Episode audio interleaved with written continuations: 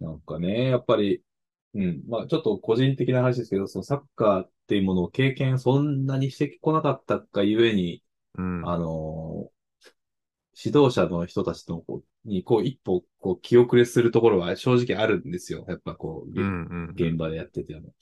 うん。だからそういうのを、でも、なんか、どうしたらそれもクリアされるのかなっていうのは自分の中で課題にはなってるんですけど、なんか一方でね、そのう僕ん。らのしょ職種であるこう体の動かし方とかっていうところに関しては、やっぱりはい。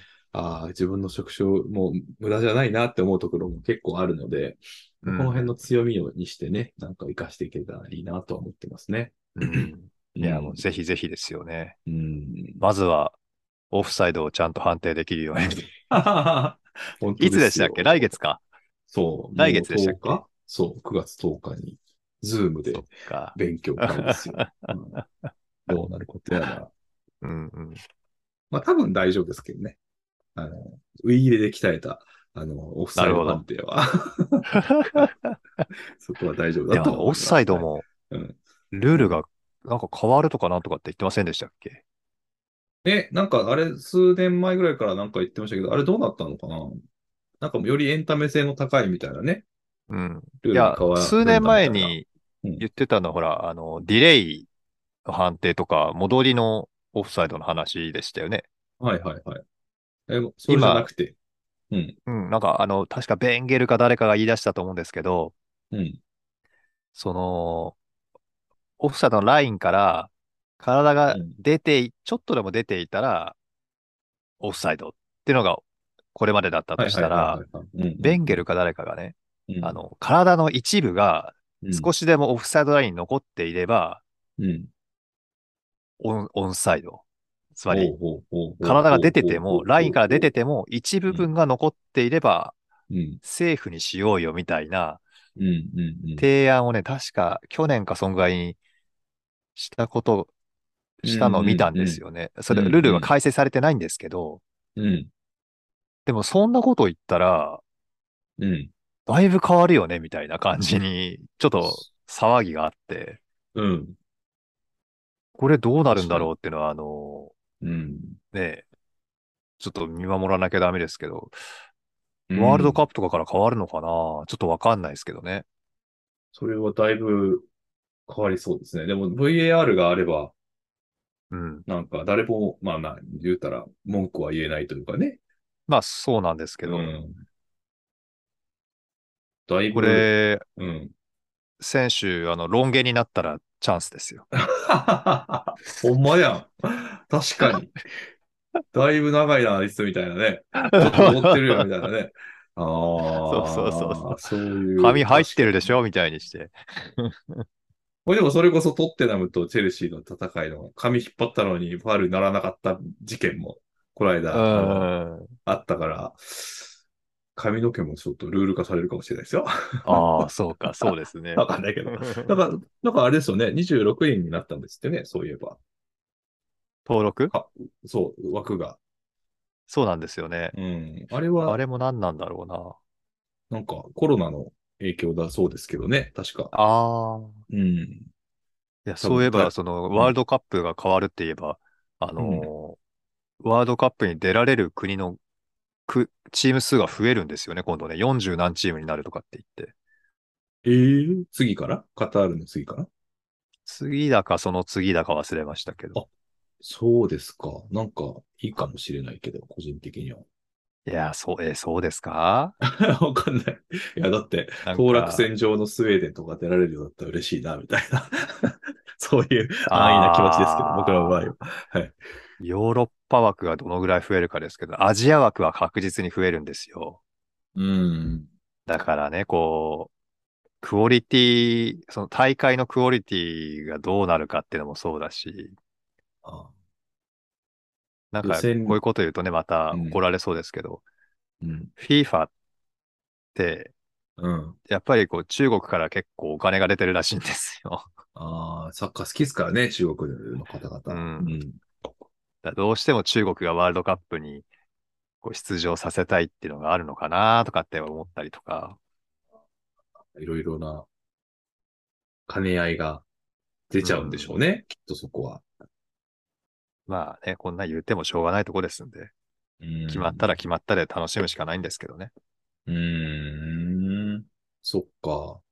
まあ、なんかリーグ戦とかで、リな予選リーグかで、なんか7対0とか10対0とかにならないようにだけはね、なんかしてほしい、してほしいなっていうか、あまりにも出力差が出ちゃう とね、なんかちょっと切ない気持ちになりそうな気もしますけどね。そうですね。うん、そっか。じゃあ、まあ、あの、僕のね、あの、森本ノートっていうコーナーをちょっとだけうんさせてもらおうかな。あ、行きましょう、うん森本ノート。森本ノート。でノートからさっき、うん。ネタをね、膨らませるコーナーです。うん。あのーまあ、ヨーロッパの話をして、審判の話。まあ、審判の話がね、やっぱこうあるので、こう審判ってね、さっき言ったみたいに僕、プレーの経験がないので、ちょっと気遅れする部分があったりするんですけはれいども、はいはい。はいまあ、ルールに関してはね、割とこう、うんこんなの初めて聞いたな、みたいなのはあんまりな、ないので、うんうんうん、で、まあ、ダゾーンで見たときに、前もね、ちょっと言ったと思いますけど、なんとかなんとかなんとかみたいな、英語3、3つぐらい重なって、あの、ノットプレイングゲームみたいなね、今の完全に例えですけども、なんかそういうのがいっぱい、あの、出てきて、ああ、これは初めて聞いたな、みたいなのがあったりとかうんしたんですけど、まあ、そそういうのは多分覚えなくていいとは思うので、まあ、あの、うん安易に受ければ受かるだろうぐらいのつもりでいて、 で、なんかチームからもね、あの、審判取ったら、あの、ユニフォームとか買っといてくださいね、みたいな話を。で、お金も出るんで、みたいな感じで言われてて、あ、そっか、と思って、こう、サイトとか見てみると、審判の服とかもやっぱこう、指定があるんですよ。真っ黒じゃないとダメだとかね。で、なんか胸に、あの、ワッペンつけられる、あの、ビリって剥がせるやつがついてな、ついてる、いるやつを買ってくださいとかね。ね。うん。はいはい。で、難級になると、今度は胸、うんあ胸だけじゃなくて腕にも、そのビリっていうのがついてないとダメだとかね。なんかこう JFA ののルールがあったりして、うん。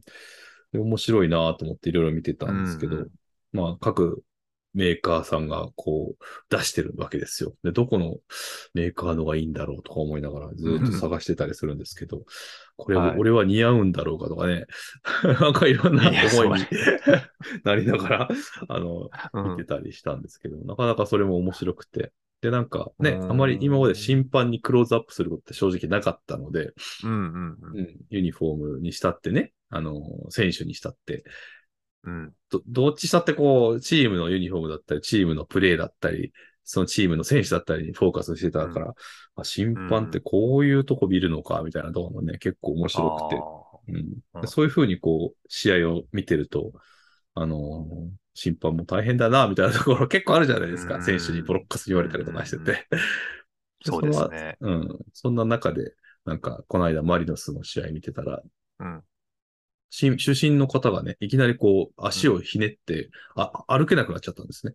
えなか、そう。でなかなかレアなシーンじゃないですか、そんなの。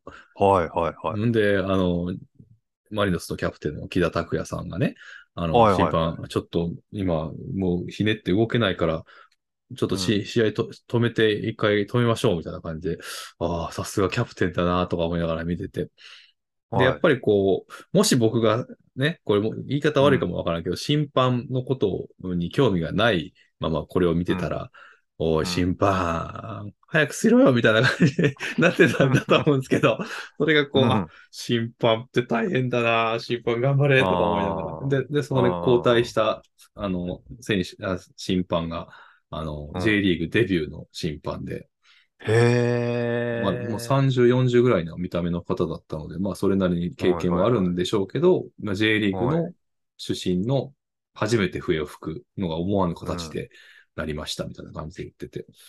で、へーああ、それは緊張するやろうとか思いながらずーっと見てたら、ちゃんと堂々とね、笛も吹いてたし、うんうんああ、審判もかっこいいなって思ったっていう話です。はい。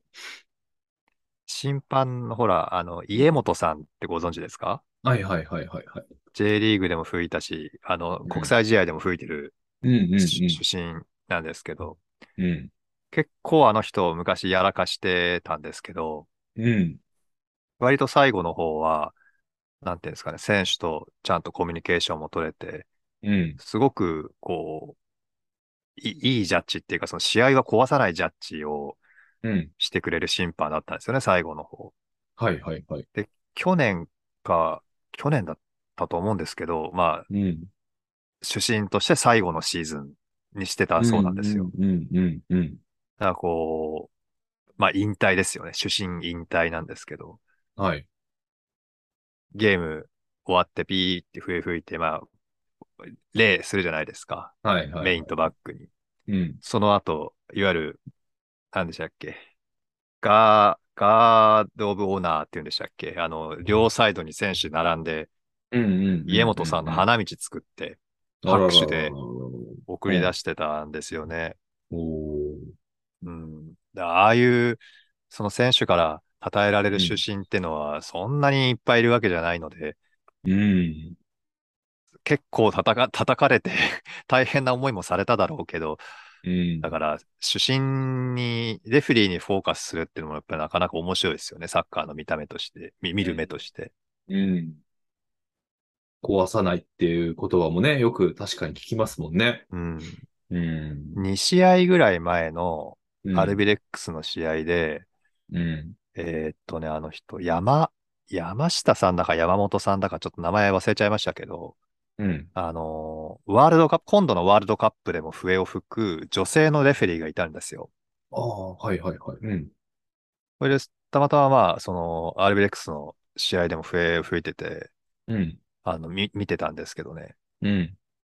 うまかったですよね。さすが国際試合でも吹く人だなと思って。へえ、あ、た、それ見たわ、なんか、ゲームは。あ、あの人はワールドクラスの審判なんですね、じ ゃあ。